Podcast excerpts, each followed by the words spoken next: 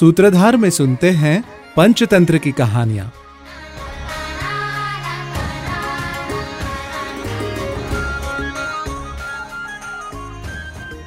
आजपासून साधारण दोन हजार वर्षांपूर्वी भारताच्या दक्षिणेला महिलारोप्य नावाचं नगर होतं जिथे राजा अमरशक्ती राज्य करत होता. अमरशक्तीला तीन मुलं होती. बहुशक्ती उग्रशक्ती आणि अनंतशक्ती राजा अमरशक्ती नीतिशास्त्रात जितका निपुण होता तेवढेच त्याचे पुत्र महामूर्ख होते. लेखन वाचनात त्यांचं मन अजिबात रमत नसे आणि याची अमरशक्ती राजाला खूपच चिंता होती. एके दिवशी त्याने ही चिंता आपल्या समस्त मंत्रिमंडळासमोर मांडली आणि त्यांच्याकडे याविषयी सल्ला मागितला. राजा आपल्या मंत्र्यांना म्हणाला माझे पुत्र अजिबातच लेखन वाचनात लक्ष देत नाहीत आणि त्यामुळेच त्यांना शास्त्राचं जराही ज्ञान नाहीये. यांना असं पाहिल्यावर मला त्यांच्याबरोबर आपल्या राज्याचीही चिंता लागून राहिलीये. तुम्ही लोक कृपा करून या समस्येवर काही उपाय सांगा. सभेत उपस्थित एक मंत्री म्हणाला राजा पहिल्या बारा वर्षापर्यंत व्याकरण शिकायचं असतं.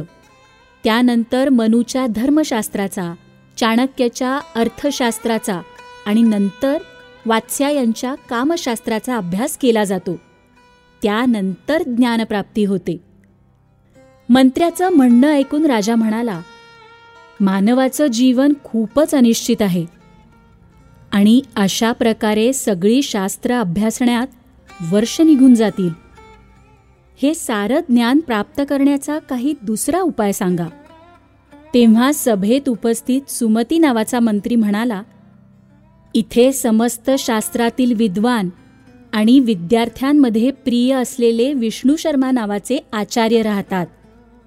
तुम्ही तुमचे पुत्र त्यांच्या ताब्यात द्या. ते अवश्य तुमच्या पुत्रांना कमी कालावधीत समस्त शास्त्रांचं ज्ञान प्रदान करतील.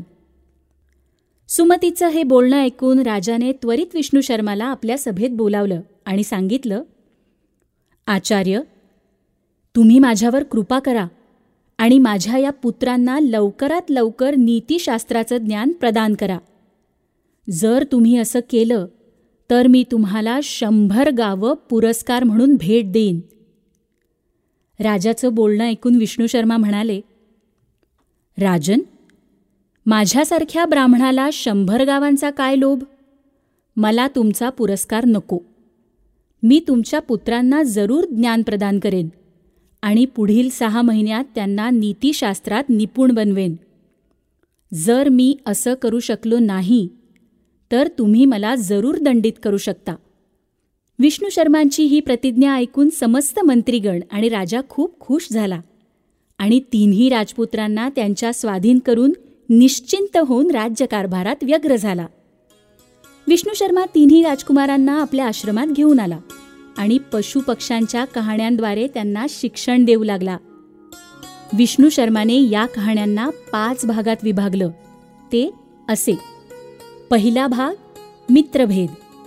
अर्थात मित्रांमधील वाद भांडणं एकमेकांपासून लांब जाणं. दुसरा भाग मित्रसंप्राप्ती म्हणजे मित्रप्राप्ती आणि त्याचे लाभ. तिसरा भाग काकोलुकिया म्हणजे कावळा आणि घुबडाच्या कथा.